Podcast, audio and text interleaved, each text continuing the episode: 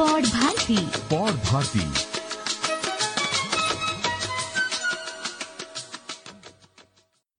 श्रोता मित्रों, सोपान के चौथे अंक में आपका स्वागत है। सोपान में हम बात करते हैं नौकरी, व्यवसाय, उद्यमिता और मोटिवेशन के बारे में, ताकि हम आपके करियर में समृद्धि की सीढ़ी बनकर मदद कर सकें।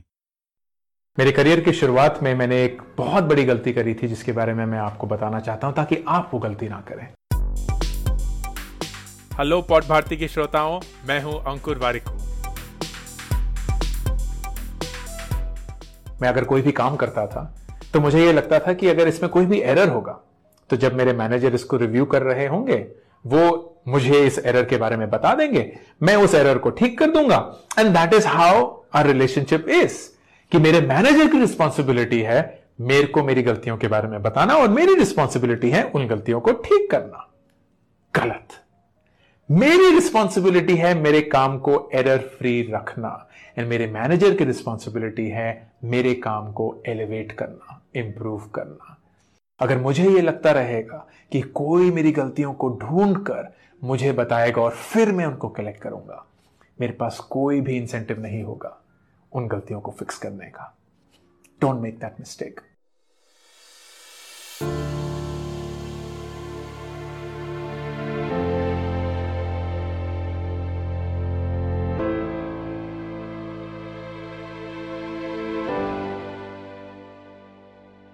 बात इन्वेंशन यानी आविष्कार की हो या फिर इनोवेशन यानी नव परिवर्तन की, आम धारणा यह है कि ये एक कठिन और स्पेशलाइज्ड कार्य है, सबके बस की बात नहीं। लेखिका जी.एन. लियट का इसे मिथ ऑफ मोजेस पुकारती हैं। हमें लगता है कि आविष्कार या नव परिवर्तन के लिए कोई मसीहा आएगा जो समुद्र की लहरें पाट कर प्रकट होगा। दुनिया उत्साह से चीख उठेगी।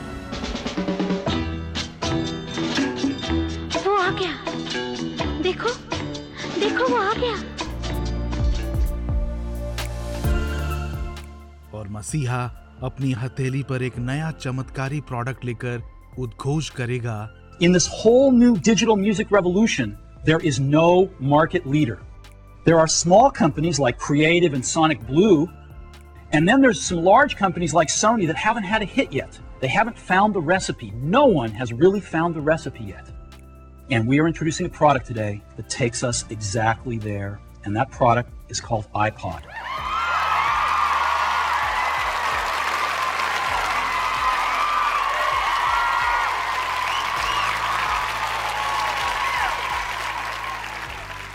श्रोता मित्रों, आप जानते ही होंगे कि 2001 में जारी iPod पहला पोर्टेबल संगीत उपकरण नहीं था। दरअसल सोनी के 1969 में जारी वॉकमैन का सूत्र वाक्य था, music anywhere any time. IPod पहला उपकरण भी नहीं था जिसने आपकी जेब में सैकड़ों गाने रखे।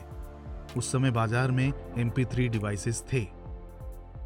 ऑनलाइन संगीत साझा करने के प्लेटफॉर्म आईट्यून के हिसाब से भी नैपस्टर और काज़ा पहले आए थे। पर जिस बात ने आईपॉड को इनोवेटिव बनाया कि इसने डिजाइन, एर्गोनॉमिक्स और उपयोग में आसानी के तीनों तत्वों को एक ही डिवाइस में प्रस्तुत किया और फिर इसे एक ऐसे प्लेटफॉर्म से जोड़ दिया जो उस डिवाइस के संगीत को अपडेटेड रखता था। और इस प्रक्रिया में उन्होंने संगीत उद्योग में क्रांति ला दी। जिस दशक में हम हैं वहां इनोवेशन और इन्वेंशन के लिए किसी चमत्कार का इंतजार नहीं किया जाता। किसी भी अन्य काम की तरह यह भी एक प्रक्रिया है जिसे सीखा जा सकता है और जिसका अनुसरण किया जा सकता है। अनेक संस्थान डिजाइन थिंकिंग जैसी पद्धति अपना रही हैं। वे अपने कर्मचारियों को ये बता रही हैं कि no idea is a bad idea. उन्हें अपने नियमित काम के समय से 15% टाइम अपने कल्पना के घोड़ों को हवा देने के लिए प्रोत्साहन दे रही हैं।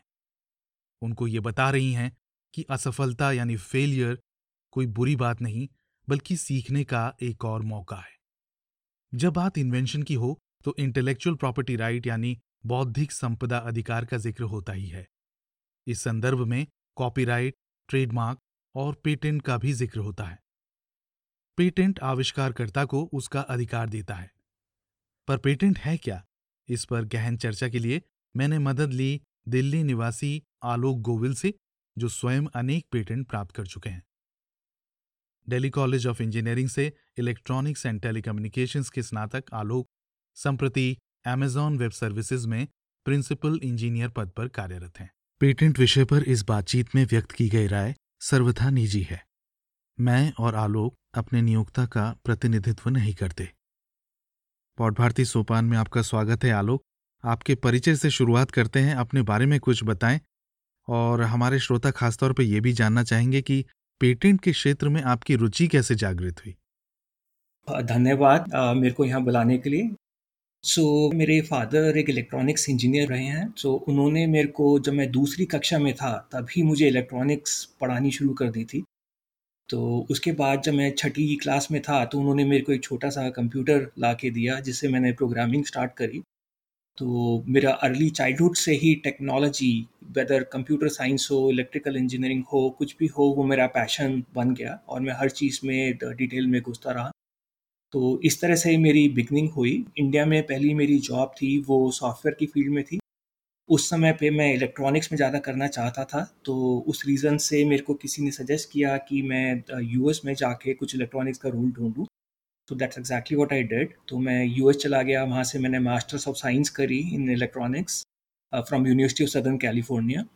एंड उससे वही जो मैं चीज़ चाह रहा था कि मेरे को इलेक्ट्रॉनिक्स की फील्ड में एक जॉब मिले, वो मुझे मिला। मैंने फिलिप्स रिसर्च में R&D में ज्वाइन किया, और वहाँ पे ना केवल इलेक्ट्रॉनिक्स भी मैं कर रहा था, बट वहाँ पे सॉफ्टवेयर डेवलपमेंट भी मैं करता रहा। मैंने उसके बाद इलेक्ट्रॉनिक्स और कंप्यूटर साइंस के अलावा थोड़ा बहुत मैकेनिकल इंजीनियरिंग, थोड़ा बहुत ऑप्टिक्स, इन सब के उसके भी प्रोजेक्ट किए। और इसी दौरान मेरी सिस्टम्स की अंडरस्टैंडिंग एंड टू एंड बढ़ती चली गई और भी पेटेंट्स, इन्वेंशंस विजिट करने में सफल हुआ। कुछ टाइम बाद मैंने एक अपनी स्टार्टअप क्रिएट करने की भी कोशिश करी आर्टिफिशियल इंटेलिजेंस की फील्ड में, जबकि उसका कुछ हुआ नहीं, but it was great learning experience for me. मैंने बहुत कुछ सीखा उससे। फाइनली आई जॉइंड Amazon में अभी मेरे को करीब 6 साल हो गए हैं काम करते हुए। I am working as a principal engineer, और यहाँ पे मैं कंप्यूटर विजन AI की फील्ड में काफ़ी बिजली काम कर रहा हूँ। अब तक अभी लगभग मेरे 20 साल के करियर में मैं 80 से ऊपर पेटेंट्स एप्लीकेशन सबमिट कर चुका हूँ, जिसमें 43 पेटेंट्स US में और कई अदर कंट्रीज़ में अप्रूव्ड भी हैं। इस दौरान मैंने कई सारे पेटेंट लॉयर्स के थ्रू सबके साथ काम किया है। मैंने पेटेंट्स के प्रोसेसेस को डिटेल में समझा है। कुछ फेलियर्स भी रहे इस प्रोसेस में, जब कुछ अच्छी इन्वेंशंस पेटेंट नहीं हो सकी। शुक्रिया आलोक, आपका करियर बहुत ही प्रेरणास्पद है। अब पेटेंट पर ही फोकस करते हुए एक बहुत ही सरल सवाल पूछना चाहूँगा, जो शायद इस विषय पर जानकारी न रखने वाले मेरे जैसे श्रोताओं के मन में भी होगा कि आखिरकार पेटेंट होता क्या है और इसकी ज़रूरत क्या है। ये बहुत ही इंटरेस्टिंग सवाल है, बिकॉज इसके बारे में ना केवल कम लोग जानते हैं, बट कुछ लोग जो जानते हैं उनको भी कुछ गलत फहमियाँ रहती हैं। पुराने ज़माने में ह्यूमन काइंड की डेवलपमेंट हुई, पेटेंट्स ऑब्वियसली कुछ नहीं होते थे, राइट। बट टेक्नोलॉजी की जैसे जैसे डेवलपमेंट हुई, लोग इन्वेंशंस करते थे। इन्वेंशंस करने के लिए परिश्रम की ज़रूरत होती है, मेहनत की ज़रूरत होती है, कभी कभी इन्वेस्टमेंट भी बेसिकली लगती है। आप सबने एडिसन का ऑब्वियसली नाम सुना होगा। उनका एक पूरा लैब चलता था, जिसमें उन्होंने बहुत लोगों को एम्प्लॉयमेंट भी दी हुई थी, और वो कई तरह से एक्सपेरिमेंट करते थे। जो लोग इन्वेंशंस इस तरह से करते हैं, जो वो मेहनत करते हैं, उनका कुछ इनाम उनको वापस मिले, उस पर्पज़ से क्या होने लगा था कि इन्वेंटर्स जो हैं वो अपनी इन्वेंशंस अपने तक ही सीमित रखते थे। जैसे कि आप जानते हैं कोक का फॉर्मूला है, वो एक ट्रेड सीक्रेट है। ट्रेड सीक्रेट की फॉर्म में वो लोग बेसिकली रखा करते थे, बिकॉज अगर मैंने कुछ इन्वेंट किया और वो सबको पता लग गया, तो वही चीज़ हर कोई बेसिकली बना के उसको मार्केट में रख सकता है, which is okay as such. उसमें कोई नुकसान नहीं है, बट उसमें जो एक इन्वेंटर के लिए इंसेंटिव था वो कम हो जाता है, क्योंकि अगर वो जितनी R&D में मेहनत कर रहे हैं, उसमें पैसा लगा रहे हैं, वो अगर रिकवर नहीं होगा तो वो उतना इफेक्टिव काम नहीं कर सकते हैं। इसकी बजाय कि वो लोग इन्वेंशन अपने तक ही सीमित रखें, सिस्टम बनाया गया कि इन्वेंटर्स को एक लिमिटेड टाइम तक वो बेनिफिट मिले, बट वो जो इन्वेंशन है वो सबको डिस्क्लोज करें, जिससे बाकी लोगों को भी नई समझ मिले, और वो एक लिमिटेड टाइम तक दिया गया। सो इसलिए बेसिकली पेटेंट्स के बारे में दो तीन चीज़ें बड़ी इंटरेस्टिंग हैं जो कि अजीब सी लगती हैं, बट पेटेंट जो है वो कुछ साल तक वैलिड होते हैं, टिपिकली 20 साल तक। आइडिया यही है कि इस बीच में जो इन्वेंटर हैं वो अपनी इन्वेस्टमेंट्स, अपनी मेहनत की रिकवरी कर लें। उसके बाद पेटेंट की जो इन्वेंशन है it becomes available to all of human kind, बजाय कि वो इन्वेंटर जो है उसको पूरे टाइम ट्रेड सीक्रेट बन के उसी पे ही रॉयल्टी बनाते रहें। और इसी रीज़न से जब आप पेटेंट फाइल करते हैं तो 1.5 साल के पीरियड के बाद, even before the patent actually gets granted, आपकी इन्वेंशन जो है वो पब्लिकली डिस्क्लोज कर दी जाती है। ऑफिशियली जो पेटेंट ऑफिस हैं वो ही डिस्क्लोज करेंगे while giving you the rights कि भाई ये इन्वेंशन है, बट वो इन्वेंशन क्या है, कैसे काम करती है, वो पब्लिकली डिस्क्लोज किया जाता है, क्योंकि वही उसका पर्पस है पेटेंट्स। सो पेटेंट्स होने से कई बारी कुछ कंपनीज, कुछ इंडिविजुअल प्रोसेस को अब्यूज़ भी कर लेते हैं। कई बार देखा गया है कि कुछ कंपनीज पेटेंट्स इसलिए खरीदती हैं कि वो दूसरी कंपनीज को स्यू कर सकें, उन पे लॉसूट फाइल कर सकें। That is not the like intention of the like patents. Patents की इंटेंशन है जिससे R&D एक्सेलरेट हो, क्योंकि जो R&D करते हैं, जो इन्वेंटर्स हैं, वो अगर उसका लाभ नहीं उठा सके तो उनको कोई इंसेंटिव नहीं रहेगा कि वो कुछ बनाए। इनफैक्ट कॉपीराइट्स का भी ओरिजिन इसी प्रकार से हुआ था। जी बिल्कुल, ये बात सही लगती है कि अनुसंधान और खोज करने के लिए एक उद्देश्य या इंसेंटिव की ज़रूरत तो हर किसी को होगी। ये बताएं आलोक कि पेटेंट प्रदान कौन करता है? क्या विभिन्न देशों की सरकारें पेटेंट प्रदान करती हैं या फिर ये किसी वैश्विक संस्था का काम है? हाँ जी, ये बहुत ही अच्छा सवाल है ये भी, क्योंकि इसमें भी काफ़ी सारे मिथ्स लोगों के कास्ट रहते हैं। तो पहली चीज़ मैं ये कहना चाहूँगा कि ऐसा कुछ नहीं होता जो कि इंटरनेशनल पेटेंट कहलाया जाए। देर आर इंटरनेशनल बॉडीज़ जो कि प्रोसेस में हेल्प करती हैं, बट ऐसा कोई भी चीज़ नहीं होती कि आपने पेटेंट एक इंटरनेशनली फाइल कर दिया, ठीक है, जो कि अब हर कंट्री में लाइक वैलिड है। ऐसा कुछ नहीं होता है। तो जिस भी कंट्रीज़ में आपको पेटेंट प्रोटेक्शन चाहिए, आपको उस हर कंट्री में अलग अलग से पेटेंट फाइल करना पड़ता है। ज़्यादातर कंट्रीज़ में जहाँ की पेटेंट्स का सिस्टम का सपोर्ट है, जो कि हर कंट्री में है भी नहीं, वहाँ पर कुछ ना कुछ बॉडी गवर्नमेंट की सेटअप होती है जो कि आपको ये राइट्स ग्रांट करती हैं। अगर आपका बेसिकली ये है कि आप इन्वेंशन को से भारत में ही चैनलाइज करना चाहते हैं, आपका कोई प्लान नहीं है उसको बाहर कुछ करने का, अगर आप नहीं समझते हैं कि बेसिकली जो मैंने इन्वेंशन करी है उसको कोई यूएस में भी, ताइवान में भी, कोरिया में भी, किसी भी कंट्री में भी लोग उसको यूज़ करें, तो आपको उससे कोई आपत्ति नहीं है, तो आप खाली इंडिया में ही फाइल कर सकते हैं। So what this also mean, जैसे कि मैंने बताया कि पेटेंट जब एक बार आप फाइल करते हैं तो करीबन 1.5 साल बाद इन्फॉर्मेशन उसकी पब्लिकली रिलीज़ कर दी जाती है। तो इसका मतलब ये भी होता है कि आपने सपोज़ 5 कंट्री में पेटेंट फाइल कर दिया है, बट आपने बाकी कंट्रीज़ में नहीं किया है, तो 18 महीने बाद वो सारी इन्फॉर्मेशन उन बाकी कंट्रीज़ के लोगों को भी मिल जाएगी और वो उसका पूरा फ़ायदा उठा सकते हैं। तो ये एक इम्पॉर्टेंट चीज़ होती है। तो पेटेंट एज आई सेड कि गवर्नमेंट की कोई ना कोई बनाई हुई एंटिटी होती है जो कि पेटेंट ग्रांट करती हैं।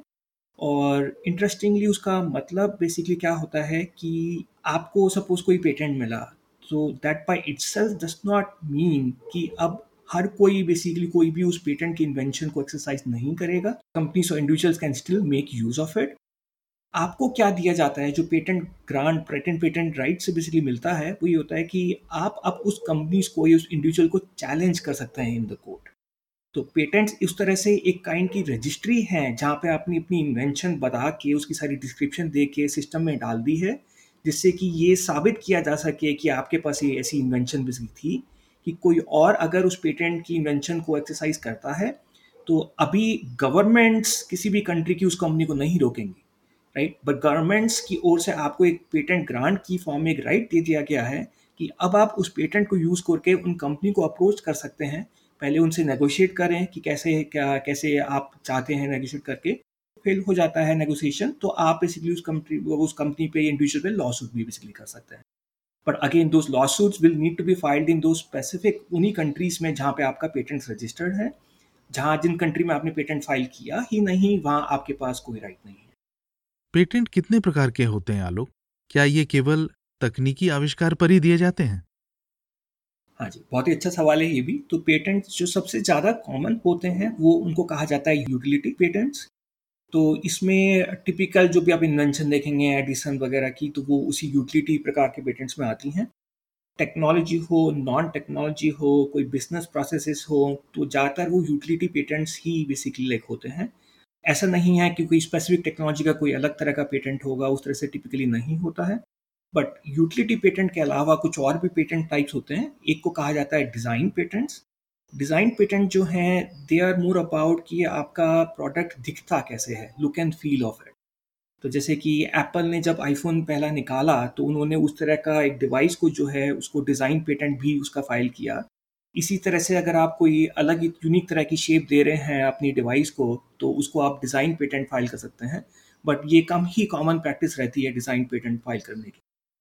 इसके अलावा कुछ अलग भी तरह के पेटेंट्स होते हैं, जैसे प्लांट पेटेंट, जिसमें अगर आपने कोई प्लांट्स मॉडिफाई करके कुछ बनाया, अगर प्लांट नेचुरली अगर करता है तो ऑब्वियसली आप उसका पेटेंट नहीं फाइल कर सकते हैं। पर अगर आपने कुछ बेसिकली स्पेशल कुछ क्रिएट करके कुछ बनाया है तो आप प्लांट पे ही पेटेंट फाइल कर सकते हैं, जहाँ पे आप उसको मैन्युफैक्चर भी नहीं करेंगे, जहाँ पे आप खाली सीड डाल देंगे और प्लांट उग जाएगा, उसका भी आप पेटेंट कर सकते हैं। तो उस तरह के patent generally biochemical biology based industry basically file करेंगी। टेक्नोलॉजी इंडस्ट्री में ऑब्वियसली उसका ज़्यादा कुछ यूज़ नहीं होता है। टेक्नोलॉजी इंडस्ट्री में यूटिलिटी पेटेंट सबसे ज़्यादा कॉमन है और कभी कभी आपको डिज़ाइन पेटेंट्स देखने को मिलेंगे। क्या पेटेंट के लिए आवेदन करने की कोई योग्यता होती है? पेटेंट प्रदान करने के क्राइटेरिया यानी मानदंड क्या होते हैं? हाँ जी, कोई भी पेटेंट फाइल कर सकते हैं। इवन माइनर्स भी पेटेंट फाइल कर सकते हैं, मेल हो फीमेल हो, कोई जेंडर कुछ स्पेसिफिक नहीं है। एज फार एज आप एक ह्यूमन हैं आप पेटेंट बेसिकली फाइल कर सकते हैं। उसके लिए एक इम्पॉर्टेंट चीज़ ये होती है कि आप किसी और की इन्वेंशन पे पेटेंट फाइल नहीं कर सकते। तो आप जो हैं खुद ही इन्वेंटर होंगे, ऑब्वियसली आप तभी उस पे पेटेंट फाइल करेंगे। ये इनफैक्ट एक लीगल रिक्वायरमेंट है कि जितने भी इन्वेंटर हैं वो सब इंक्लूडेड हों पेटेंट एप्लीकेशन में, और जो कोई इन्वेंटर नहीं है वो ना इंक्लूडेड हो। तो उस लिस्ट को एक्यूरेट बनाना बहुत ज़रूरी है, बिकॉज अगर आपने उसमें कुछ गलती करी है तो that by itself is a ground for dismissal of a patent. तो अगर आपने बेसिकली कोई पेटेंट फाइल किया और मैं भी उस पेटेंट में इन्वेंशन में बेसिकली पार्टिसिपेट मैंने किया था, राइट, बट आपने मेरा नाम नहीं डाला, तो ना केवल मैं बट जो थर्ड पार्टी कंपनी जिसको आप चैलेंज कर रहे हैं वो भी आपको बेसिकली कर सकते हैं कि भाई पेटेंट ये इनवैलिड है, इस रीज़न से कि आलोक भी इन्वेंटर थे उनको इंक्लूड नहीं किया, राइट, या फिर बेसिकली आप इंक्लूड हो गए हैं जबकि आप इन्वेंटर नहीं हैं। तो इट इज़ वेरी इंपॉर्टेंट कि आप हर इन्वेंटर को बेसिकली डालें और उसके अलावा कोई भी नहीं। बट अगर आप किसी और की इन्वेंशन लेके फाइल करते हैं तो obviously you are not eligible to basically like file.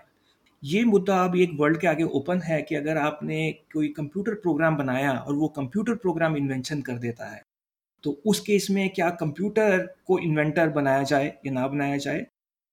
उस केस में क्या वो इन्वेंशन भी कहलाएगी कि वो एक कंप्यूटर की करीबी कैलकुलेशन कहलाएगी?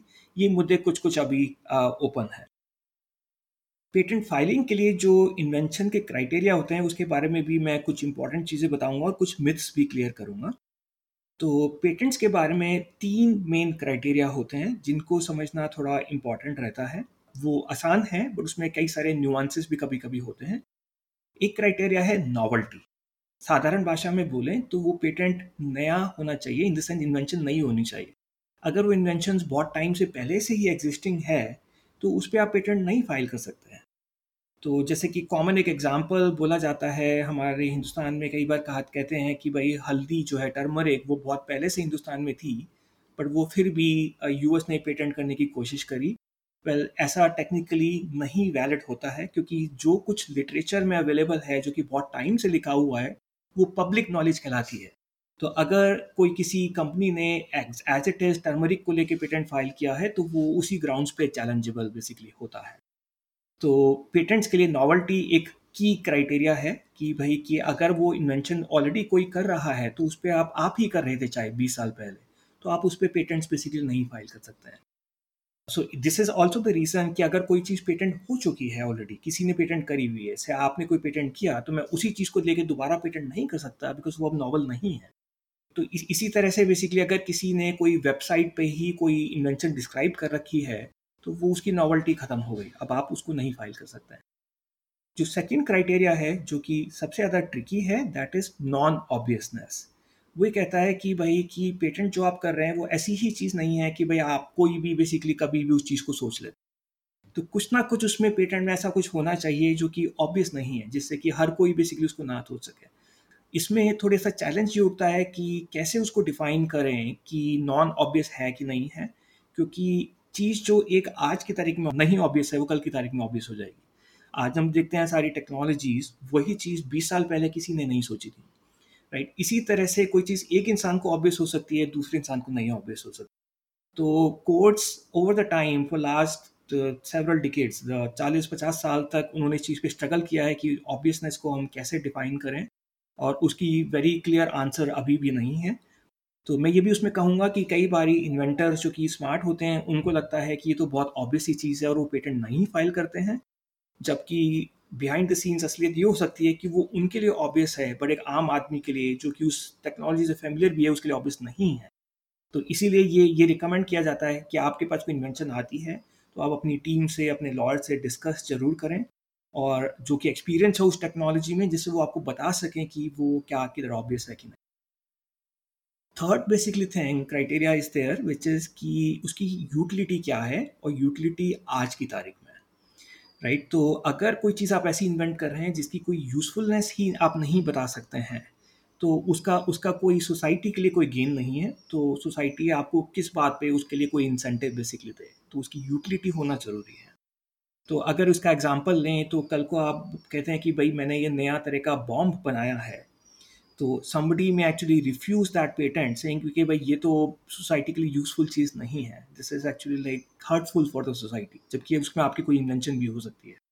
तो usefulness also becomes one criteria, although उस पर यूटिलिटी पे जहाँ तक मेरा एक्सपीरियंस है मैंने देखा है कभी भी कोई पेटेंट जनरली चैलेंज नहीं किया जाता है। आप पेटेंट फाइल करेंगे, आप उस पर मेहनत कर रहे हैं, उस पर खर्चा कर रहे हैं, तो पेटेंट ऑफिस यही मान के चलते हैं कि इसकी यूजफुलनेस तो है ही, तभी आप ये सब कर रहे हैं। तो यूजफुलनेस पे कभी चैलेंज नहीं होता है, ज़्यादातर चैलेंजेस नॉवल्टी और नॉन ऑब्वियसनेस पे आते हैं। कुछ एडिशनल रिमार्क मैं इन क्राइटेरियाज पे डालूंगा कि ये तीनों चीज़ें at the time of invention, at the time of filing of invention होनी चाहिए।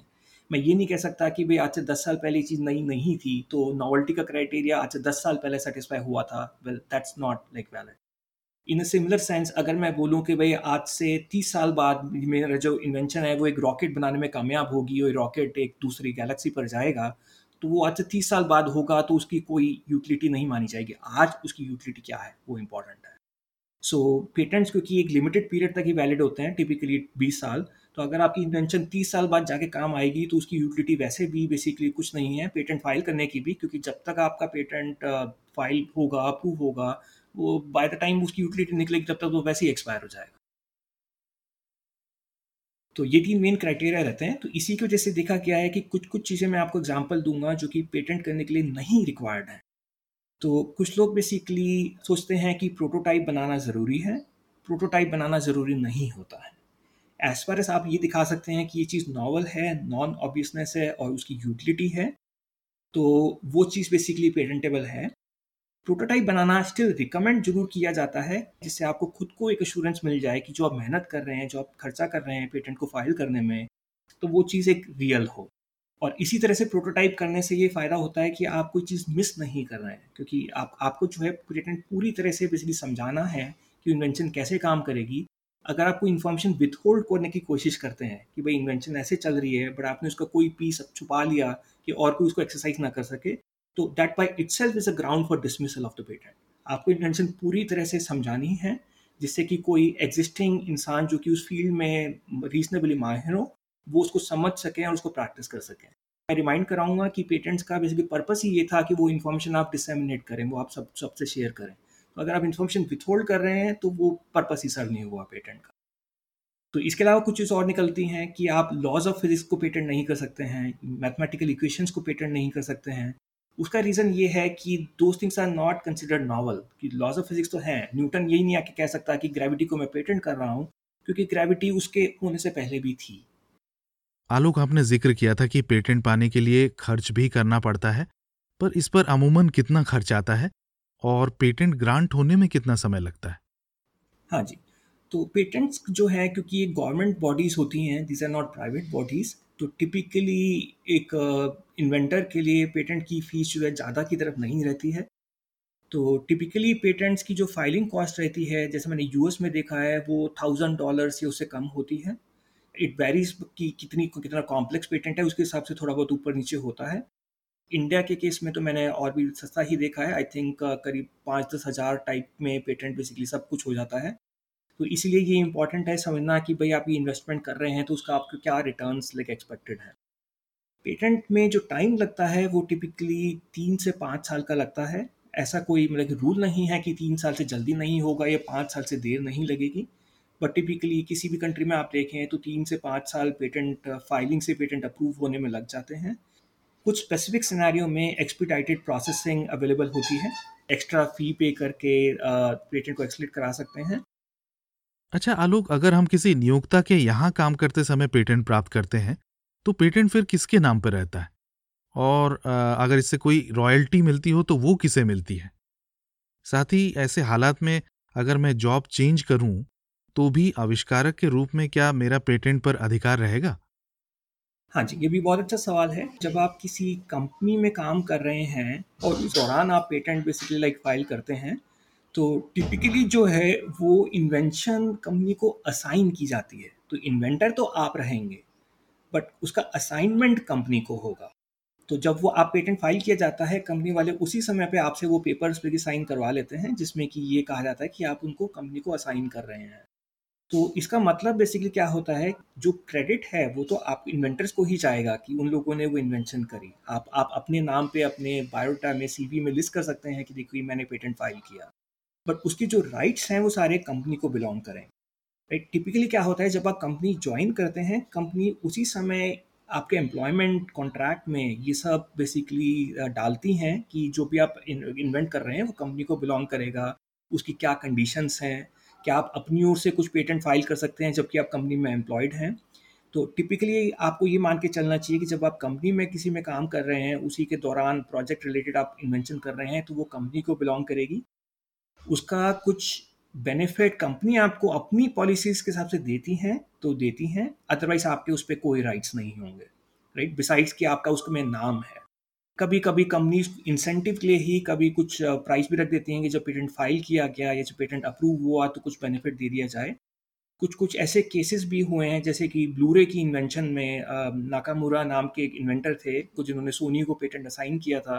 ब्लू-रे बहुत कॉमन बेसिकली हुआ, it led to revolution basically in technology, right. और वो इन्वेंशन थी भी बहुत डिफिकल्ट क्योंकि बहुत रिसर्चर्स लोग ब्लू-रे लेज़र बनाने की कोशिश कर रहे थे पर वो कभी सफल नहीं हो रहे थे। तो नाकामुरा को सोनी ने वैसे तो नॉमिनल जो वो बेनिफिट देते हैं वो दिए ही थे, बट फिर भी एक लॉसूट हुआ और सोनी ने उनको फिर और भी एक्स्ट्रा कुछ पे किया, राइट। बट टिपिकली वो नहीं सक्सेसफुल होते हैं, लाइक कंपनी को पेटेंट बिलोंग करता है और कंपनी जो ये मान के चलती हैं और आपको भी यही मान के चलना चाहिए कि जो कंपनी आपको सैलरी दे रही है as a person working in R&D और वर्किंग एज अ टेक्नोलॉजी, वो उसी में बेसिकली कंपनी के राइट्स इंक्लूडेड हैं कि आप कंपनी के लिए काम कर रहे हैं तो कंपनी के लिए इन्वेंशन फाइल कर रहे हैं। तो इसका ये मतलब सिंपल होता है कि जब आप कंपनी छोड़ देते हैं या इनफैक्ट उससे पहले भी पेटेंट्स आपके नाम पे हैं बट आपके नहीं हैं, राइट। तो आप कुछ कंपनी की अलग पॉलिसी रहती है कि आप कंपनी में काम करते समय ही आप अपने इन्वेंशंस फाइल करना चाहें। Some companies may allow you to do that, but it is always recommended कि आप कंपनी के सामने उनको दिखा कर ये करें, क्योंकि अगर आप कंपनी के पीछे से बेसिकली कंपनी में काम करते इन्वेंशन फाइल करेंगे तो इट्स नॉट इम्पॉसिबल कि कंपनी लेटर आपको उस पर चैलेंज कर दे। सुनकर तो ऐसा लगता है आलोक की पेटेंट बनाना वाकई किसी स्पेशलिस्ट का काम है। क्या ये अक्सर PhD या R&D में रुचि रखने वाले लोग ही कर पाते हैं? पहले तो क्वालिफिकेशन वाइज कोई क्वालिफिकेशन की रिक्वायरमेंट नहीं होती है। स्कूल के स्टूडेंट्स भी कई बार पेटेंट्स लाइक फाइल करते हैं। तो R&D होना तो दूर की बात, PhD होना तो दूर की बात, एक 5वीं क्लास के छात्र भी बेसिकली पेटेंट को लाइक फाइल कर सकते हैं। बट होता क्या है इन प्रैक्टिस, आपको कुछ इन्वेंशन करनी है तो आपको कई बार लगता भी है कि ये आइडिया आपने नया सोचा है, बट लाइकली होता क्या है कि आपको जानकारी नहीं होती है कि वही आइडिया पहले कितनी बारी लोग सोच चुके हैं, उस पर एक स्टार्टअप बनाने की कोशिश कर चुके हैं, उसको कंपनी में ट्राई कर चुके हैं, सक्सेसफुल नहीं बना पाए। इस वजह से आपको पता नहीं है कि उसका ऑलरेडी प्रोडक्ट मार्केट में है। कई बार ये भी होता है कि प्रोडक्ट मार्केट में होता भी है पर वो आपको बेसिकली मालूम नहीं होता है। तो ये बहुत बारी बेसिकली ऐसा हो जाता है कि आपके पास एनफ नॉलेज नहीं है। इट्स नॉट अबाउट क्वालिफिकेशन का कोई मैटर नहीं करता है, पर अगर आपके पास वो क्वालिफिकेशन नहीं है, आप उस तरह की चीज़ में काम नहीं कर रहे हैं, उस इंडस्ट्री में नहीं हैं, तो आपके पास मोस्ट लाइकली वो ज्ञान ही नहीं होगा कि आप अपनी इन्वेंशन को ठीक आइडेंटिफाई भी कर सकें, या फिर आपको लगेगा बहुत बारी कि आपने वो इन्वेंट किया है जबकि वो पहले से एग्जिस्ट करता होगा। तो आप जिस भी फील्ड में पेटेंट प्राप्त करने की सोच रहे हैं, कुछ भी इन्वेंशन सोच रहे हैं, इट बिकम्स नेचुरली इम्पॉर्टेंट कि आपको उस फील्ड का अच्छा खासा ज्ञान हो, अदरवाइज आपकी मेहनत, आपका खर्चा, वो सब बेकार हो सकता है। आपने कहा आलोक की पेटेंट दाखिल करने के लिए प्रोटोटाइप बनाना ज़रूरी नहीं है, पर अगर आविष्कारक का विचार केवल एक आइडिया मात्र है जिस पर अमल करके नहीं देखा गया, तो ये यूजेबिलिटी के मानक पर खरा उतरेगा, ये कैसे साबित किया जाएगा? जी वही इंटरेस्टिंग सवाल है कि आपको साबित करने की ज़रूरत ही नहीं है। आपको बस इन्वेंशन डिस्क्राइब करनी है, एग्जामिनर उसको पढ़ेंगे, एग्जामिनर आपसे आर्ग्यू भी कर सकते हैं कि देखो आप ऐसा कह रहे हैं बट ऐसा तो है नहीं, या फिर आप कह रहे हैं कि ये नॉवल है पर मेरे को तो ये 5 पेटेंट्स ऑलरेडी नज़र आ रहे हैं जो कि सिमिलर हैं। तो वो आर्ग्यूमेंट पे बेसिकली होता है, एज फार एज आप कन्विंसिंग आर्ग्यूमेंट कर सकते हैं कि देखो ये नॉवल है, ठीक है, इस तरह की कोई प्राराट नहीं है, ये चीज़ नॉन ऑब्वियस है, ठीक है, आप इन्वेंशन को पूरी तरह डिस्क्राइब करें, आप उसकी यूटिलिटीज में समझाएं, ठीक है। तो जब तक आप वो सब बेसिकली कर रहे हैं, आपको कोई और साबित करने की ज़रूरत नहीं है, आपको खाली क्लेम करने की ज़रूरत है। तो पेटेंट के बारे में सबसे इम्पॉर्टेंट चीज़ जो होती है वो क्लेम्स ही बेसिकली एक्चुअली होता है, जो कि वो भी एक इम्पॉर्टेंट चीज़ है जो कि इन्वेंटर कई बार मिस कर देते हैं। पेटेंट्स में जो डिस्क्रिप्शन जो दी जाती है वो मोस्ट क्रिटिकल पार्ट नहीं होती है। मोस्ट क्रिटिकल पार्ट होते हैं क्लेम्स जो कि बहुत ही लीगल भाषा में लिखे जाते हैं। एक आम इन्वेंटर भी लिख सकते हैं अगर उनको कुछ एक्सपीरियंस है, बट अगर उनको एक्सपीरियंस नहीं है तो मैं स्ट्रांगली रिकमेंड करूँगा कि आप किसी पेटेंट लॉयर से बात करें, क्योंकि अदरवाइज आपका पेटेंट फाइल किया कराया भी बेसिकली बेकार हो सकता है। तो वो चीज़ इंपॉर्टेंट है कि आप वो सब क्लेम्स प्रॉपर्ली डिफाइन करें जिससे कि नॉवल्टी, नॉन ऑब्वियसनेस, यूजफुल सब नज़र आए। और कल को अगर ऐसा होता है कि आपके पेटेंट्स में कुछ गलत होता है जो कि उसकी यूटिलिटी को ख़राब कर देता है, तो वो आपका खुद का लॉस बनेगा। अगर आपको लगता है कि भाई आपकी इन्वेंशन आपको बहुत क्लियर नहीं है, तो आई वुड रिकमेंड कि आप उसको थोड़ा और डेवलप करें, प्रोटोटाइप उसके बनाएं, और उसमें भी एक कुछ टाइम लिमिट रहती है। ऐसा नहीं है कि आप 10 साल प्रोटोटाइप बनाने में लगा रहे हैं तो वो वैलिड नहीं रहेगा, राइट। तो आपको एक टाइमली बेसिस पे आप उसकी यूटिलिटी कुछ समझ रहे हैं तो आप उस पर काम करें। पर दूसरी तरह अगर आपको लग रहा है कि भाई ये तो बहुत ही आपने चमत्कारी आविष्कार कुछ किया है, आपको लग रहा है, आपको कॉन्फिडेंस है कि सब कुछ सही है और वो इम्पॉर्टेंट है, आप जल्दी से जल्दी उसको पेटेंट फाइल करना चाहते हैं, तो आपको बेसिकली प्रोटोटाइप करने की ज़रूरत नहीं है। आप एक्सपीडाइटेड करके फाइल कर सकते हैं जिससे कि आप जल्दी से जल्दी उसका बेसिकली कुछ उसको आगे बढ़ा सकें। आपसे बात करके ऐसा लगा आलोक कि पेटेंट के आइडिया की नॉवल्टी की जाँच, साथ ही भाषा वगैरह के मामले में आविष्कारक को तो एक पेटेंट अटॉर्नी की मदद भी लगेगी ही। ये एक करियर विकल्प भी खासा दिलचस्प है। एग्जैक्टली, आपने बिल्कुल ठीक कहा। तो उसमें जो है पहली चीज़ आप खुद भी शुरुआत कर सकते हैं, बट मेरी रिकमेंडेशन यही रहेगी कि इतना ट्रिकी होता है कि अनलेस आप उसको पूरी तरह समझें, आप जो है खुद लॉयर के साथ ही बेसिकली काम करें। ये चलता है कि आपने पहले कुछ बना के लॉयर को दे दिया अपनी ओर से, उसके बाद लॉयर को स्टडी करके उस पर क्लेम्स बेसिकली बनाएं। ये भी टेक्निकली पॉसिबल है, जबकि रिकमेंडेड नहीं है कि आप एक छोटा मोटा तैयार करके एक सिंगल पेज में एक प्रोविजनल पेटेंट एप्लीकेशन फाइल कर सकते हैं। उसमें नुकसान कुछ होते हैं, प्रायोरिटी डेट का कई बार इशू बन जाते हैं, जिसकी मैं लीगल उसमें मैं नहीं घुसूँगा फिलहाल। रिकमेंडेशन मेरी यही रहेगी कि आप प्रोविजनल पेटेंट को ना फाइल करके आप प्रॉपर तरीके से उसको अप्रोच करें, लॉयर के साथ काम करके non provisional which is final patent ही बेसिकली फाइल करें। बिकॉज प्रोविजनल के बाद एक तो आपका टाइम खत्म हो जाता है, 1 साल का टाइम रहता है आपको नॉन प्रोविजनल फाइल करने का, और दूसरा अगर आपने प्रोविजनल फाइलिंग में कुछ गलतियाँ कर दी हैं क्योंकि आप उसको ठीक से सोच नहीं पाए, ठीक से नहीं ड्राफ्ट कर पाए, तो उल्टा उसका नुकसान भी ज़्यादा हो जाता है। सेकंड जो आपने मुद्दा छेड़ा देविशीष, सो इंडीड पेटेंट्स में बेसिकली कई तरह के प्रोफेशंस हैं, ना केवल बेसिकली ये, और हर किसी में लोगों की एक्सपर्टीज़ होती है। जैसे आपने कहा इन्वेंटर्स तो एक तरफ हो गए हैं, दूसरी तरफ पेटेंट अटॉर्नीज होते हैं जो कि पेटेंट फाइलिंग में हेल्प करते हैं। उसमें भी कुछ एक्सपर्ट होते हैं जो कि खाली पेटेंट सर्च में हेल्प करते हैं, ना केवल पूरी फाइलिंग। कुछ होते हैं जो कि पेटेंट्स के जो एग्जामिनर हैं उनसे नेगोशिएशन में एक्सपर्टीज़ रखते हैं। कुछ होते हैं जो कि खाली पेटेंट्स की वैलिडिटी या नॉन वैलिडिटी चेक करने में रखते हैं। कुछ स्पेशलाइज करते हैं जो कि किसी कंपनी का पेटेंट पोर्टफोलियो एनालाइज करते हैं। तो हर तरह के उसमें बेसिकली एक्सपर्टीज़ हैं, और ये सारी एक्सपर्टीज़ टेक्नोलॉजी के हिसाब से वेरी भी कर जाती हैं। जैसे कि डॉक्टर होने को तो बहुत सारे होंगे, बट एक डेंटिस्ट की एक पास एक स्पेशलिटी है तो वो उसका काम ज़्यादा अच्छा कर सकते हैं। उसी तरह से पेटेंट फाइलिंग में इन्वेंटर्स के लिए ही नहीं, ये सब जो लॉयर्स हैं बेसिकली जो कि पीछे काम कर रहे हैं उनकी एक्सपर्टीज़ बन जाती है। आप मुझसे कहेंगे कि मैं बायोलॉजी का कोई पेटेंट करूं तो मेरे को उसकी समझ नहीं है, बट टेक्नोलॉजी की मेरे को बिल्कुल समझ है। तो इसी तरह से बहुत ही नैरो फील्ड में एक्सपर्टीज़ बन जाती है। कोई बेसिकली पेटेंट बना रहे हैं जो कि पानी की वाटर बॉटल्स में एक्सपर्टीज़ रखते हैं, प्लास्टिक्स में एक्सपर्टीज़ रखते हैं, उनको basically they made not know anything about AI और basically software and so on.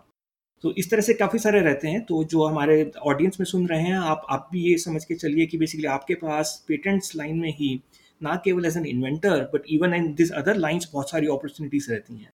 ये भी कई बार देखा गया है कि कुछ लोग टेक्नोलॉजी में से इन्वेंटर स्टार्ट करते हैं और उनको पेटेंट्स का थोड़ा अच्छा लगता है कि बेसिकली कैसे कुछ हो रहा है, and they turn to be basically patent lawyers later. तो उनकी वो टेक्नोलॉजी की एक्सपर्टीज टेक्नोलॉजी डोमेन में काम करके बन जाती है, फिर वो पेटेंट्स का आगे सीख लेते हैं तो वो पेटेंट लॉयर बेसिकली बन जाते हैं। आपको मैं याद दिलाऊंगा, जहाँ तक मुझे याद है आइंस्टाइन भी एक पेटेंट क्लर्क होते थे, राइट, जब उनकी पहली जॉब चल रही थी और उसी समय पे उन्होंने अपने पेपर्स लिखे थे। अच्छा, एक थोड़ा अजीब सवाल करना चाहूँगा आलोक। जिस तरह से प्रोप्राइटरी सॉफ्टवेयर के मुकाबले ओपन सोर्स सॉफ्टवेयर उपलब्ध हैं, तो क्या कुछ आविष्कारक पेटेंट भी इस तरह दाखिल करते हैं जिसे वे फिर समाज को निःशुल्क दे सकें? हाँ जी, इस तरह की सारी तरह की चीज़ें होती हैं। मैं आपको कुछ कुछ एग्जांपल भी उसके बताता हूँ। तो पेटेंट्स जैसे अभी ओपन सोर्स में तो आपको बेसिकली क्या है कि आपने ओपन सोर्स करके उसको रिलीज़ किया।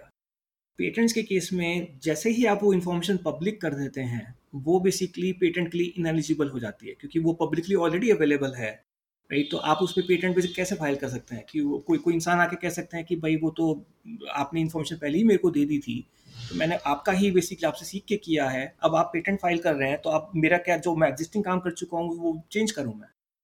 तो मोमेंट आप उसको पब्लिक कर देते हैं तो वो पेटेंट एलिजिबिलिटी आपके लिए भी सबके लिए ख़त्म हो जाती है। तो इसी रीज़न से अगर आप खासकर कंपनी के पेटेंट पे काम कर रहे हैं तो आप किसी को डिस्क्लोज ना करें, करते हैं तो वो कंपनी के लॉयर्स के साथ करते हुए करें, राइट। तो ये इंपॉर्टेंट बन जाता है। तो कई लोग ऐसे होते हैं जो कि इन्वेंशंस किसी के लिए करते हैं, उनका बिजनेस का उस तरह का कोई एंगल नहीं होता है। तो इनफैक्ट आई थिंक जहाँ तक मुझे ध्यान है कुछ वायरलेस के पेटेंट्स बोस ने बेसिकली कुछ करे थे जिनको उन्होंने इन्वेंशन करने में कभी बेसिकली इंटरेस्ट नहीं रखा, और तो ऑब्वियसली पर उन्होंने उनको रिलीज़ कर दिया। कई कंपनीज ने, फेसबुक ने, गूगल ने पेटेंट, जैसे React.js है उसका पेटेंट फेसबुक के पास है, बट जहाँ तक मेरी जानकारी है उन्होंने बेसिकली ऐसा कहा हुआ है कि हम इसको यूज़ नहीं करेंगे किसी के भी अगेंस्ट, बट वो डिफेंसिव तरह से फाइल करके रखते हैं कि कल को हमारे पर उल्टा कुछ आ जाए तो हम उसको यूज़ करके डिफेंड कर सकें। तो उसी वजह से वो पेटेंट बेसिकली फाइल करके रख देते हैं।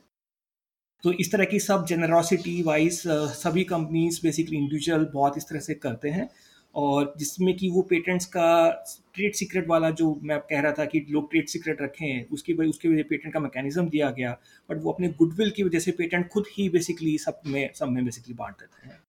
जो लोग आविष्कारक बनना चाहते हैं आलोक, इनोवेशन की राह पर चलना चाहते हैं, उनके लिए आपका क्या संदेश होगा? हाँ जी, ज़रूर, बिल्कुल। मैं एक छोटी सी बात मैं बताऊँगा। मैं इस पर मैंने सेमिनार भी मैं तैयार कर रहा हूँ इस पर। जब भी कोई इंसान पैदा होते हैं वो सब एक बराबर होते हैं, राइट। जब श्रेया घोषाल छोटी सी एक बच्ची थी, उनको नहीं मालूम था वो कितनी बड़ी सिंगर बनेंगी। जब थॉमस एडिसन पैदा हुए थे, वो स्कूल में ज़्यादा अच्छा भी नहीं कर पा रहे थे, किसको पता था कि वो इतने बड़े इन्वेंटर बनेंगे, उनके 1000 से ऊपर पेटेंट्स हैं। आइंस्टाइन जब एक बच्चे थे तो उनको उनकी टीचर्स ने कहा था you will never amount to anything, right, वो आइंस्टाइन बने। तो ये चीज़ें जो हैं आपको खुद को भी नहीं मालूम है कि आपका पोटेंशियल क्या है।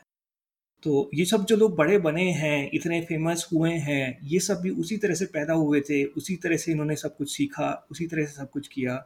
ये उनका खुद का पैशन होता है, उनकी खुद की समझ होती है, उनका कुछ वो होता है कि मैं वर्ल्ड में कुछ इम्प्रूवमेंट लेकर आऊँ। बिजनेस एंगल भी नहीं होता है, मैं कुछ इम्प्रूवमेंट लेकर आऊँ। ज़्यादातर ऑफन ये देखा गया है कि बहुत सारे पेटेंट्स जो हैं या पेपर्स निकलते हैं वो 25 की एज में निकलते हैं। वो हो क्या रहा होता है कि बचपन से वो आइडियाज़ उनके दिमाग में घूम रहे होते हैं, बट उनको पता नहीं होता उसका करना क्या है।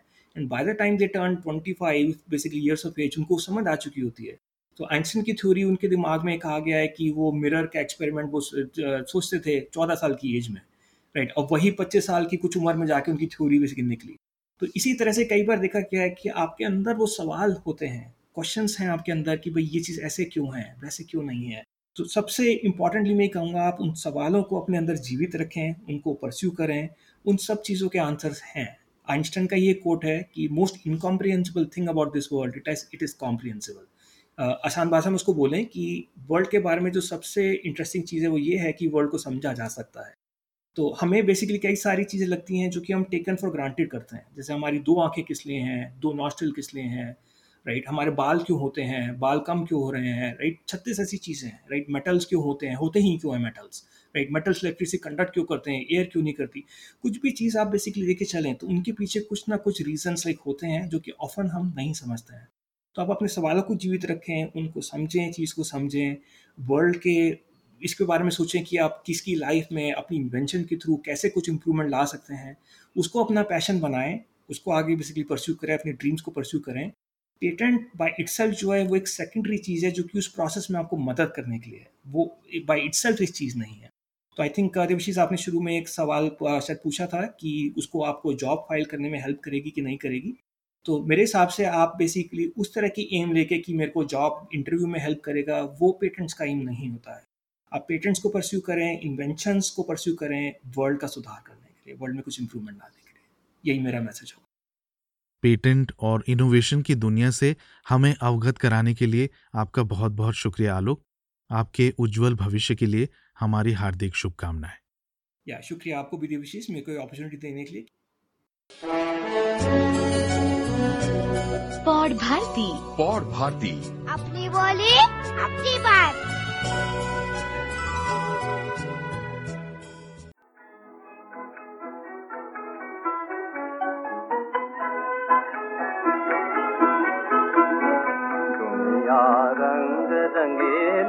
बाबा दुनिया रंग रंगीली। दुनिया रंग रंगीली में हमेशा की तरह कुछ मजेदार किस्से, कुछ ट्रिविया, कुछ अनोखे क्षण हमारी कामकाज की दुनिया से ही। 1950 के दशक में दक्षिण पूर्व एशिया के एक द्वीप बोर्नियो के दयाक लोग मलेरिया के प्रकोप से पीड़ित थे, इसलिए उन्होंने विश्व स्वास्थ्य संगठन को मदद के लिए बुलाया। विश्व स्वास्थ्य संगठन के पास एक रेडीमेड समाधान था, जो था द्वीप के चारों ओर डीडीटी की प्रचुर मात्रा में छिड़काव करना। डीडीटी के प्रयोग से मलेरिया फैलाने वाले मच्छरों को मार गिराया गया और क्रमशः मलेरिया का प्रकोप भी खत्म हुआ। पर इस प्रयोग के कुछ दिलचस्प साइड इफेक्ट निकले। पहला तो ये कि लोगों की घरों की छतें अचानक ही उनके सर पर भरभरा कर गिरने लगी। खोजबीन पर यह पता चला कि डीडीटी ने न केवल मलेरिया पैदा करने वाले मच्छरों को मार डाला, बल्कि परजीवी ततैया की एक खास प्रजाति का भी खात्मा कर डाला, जो छप्पर खाने वाले कैटरपिलर की आबादी को नियंत्रित करती थी।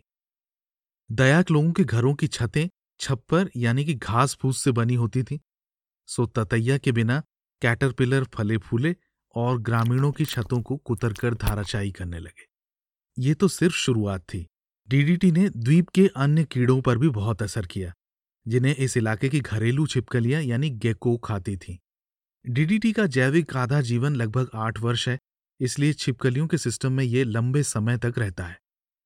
समय के साथ डीडीटी छिपकलियों के शरीर में जमा होना शुरू हो गया और इसे उन्होंने काफी अच्छी तरह बर्दाश्त भी कर लिया। पर द्वीप की निवासी बिल्लियां जो छिपकलियों का शिकार करती थीं, डीडीटी सहन न कर सकी। बिल्लियां कम हुई तो द्वीप के चूहों की तो बल्ले बल्ले हो गई। बहुत जल्द दयाक लोगों को विश्व स्वास्थ्य संगठन को दोबारा फोन लगाना पड़ा, पर इस बार समस्या मलेरिया नहीं थी। कारण था प्लेग और उनके अनाज भंडार का विनाश, जो चूहों की अधिक जनसंख्या के कारण हुए थे। हालांकि इस बार विश्व स्वास्थ्य संगठन के पास कोई रेडीमेड समाधान नहीं था और उसे इसका आविष्कार करना पड़ा। तो क्या किया WHO ने? विश्व स्वास्थ्य संगठन ने बोर्नियो में 14,000 जीवित बिल्लियों को पैराशूट से ड्रॉप करने का फैसला किया। इस ऑपरेशन का नाम रखा गया कैट ड्रॉप, जो रॉयल एयरफोर्स के सौजन्य से पूरा किया गया और इसी से अंततः स्थिति ठीक हुई। श्रोता मित्रों, सोपान का ये अंक आपको कैसा लगा? हमें अपने विचार या वॉइस मैसेज हमारी वेबसाइट podbharati.com द्वारा भेजें। अगर आप हमारे आगामी अंकों में शामिल होना चाहते हैं तो हमसे हमारी वेबसाइट पर दिए कॉन्टैक्ट फॉर्म से संपर्क कर सकते हैं या फिर हमारे ट्विटर, फेसबुक या इंस्टाग्राम हैंडल पर संदेश भेजें। अगले अंक तक के लिए देवाशीष की ओर से शुभकामनाएं।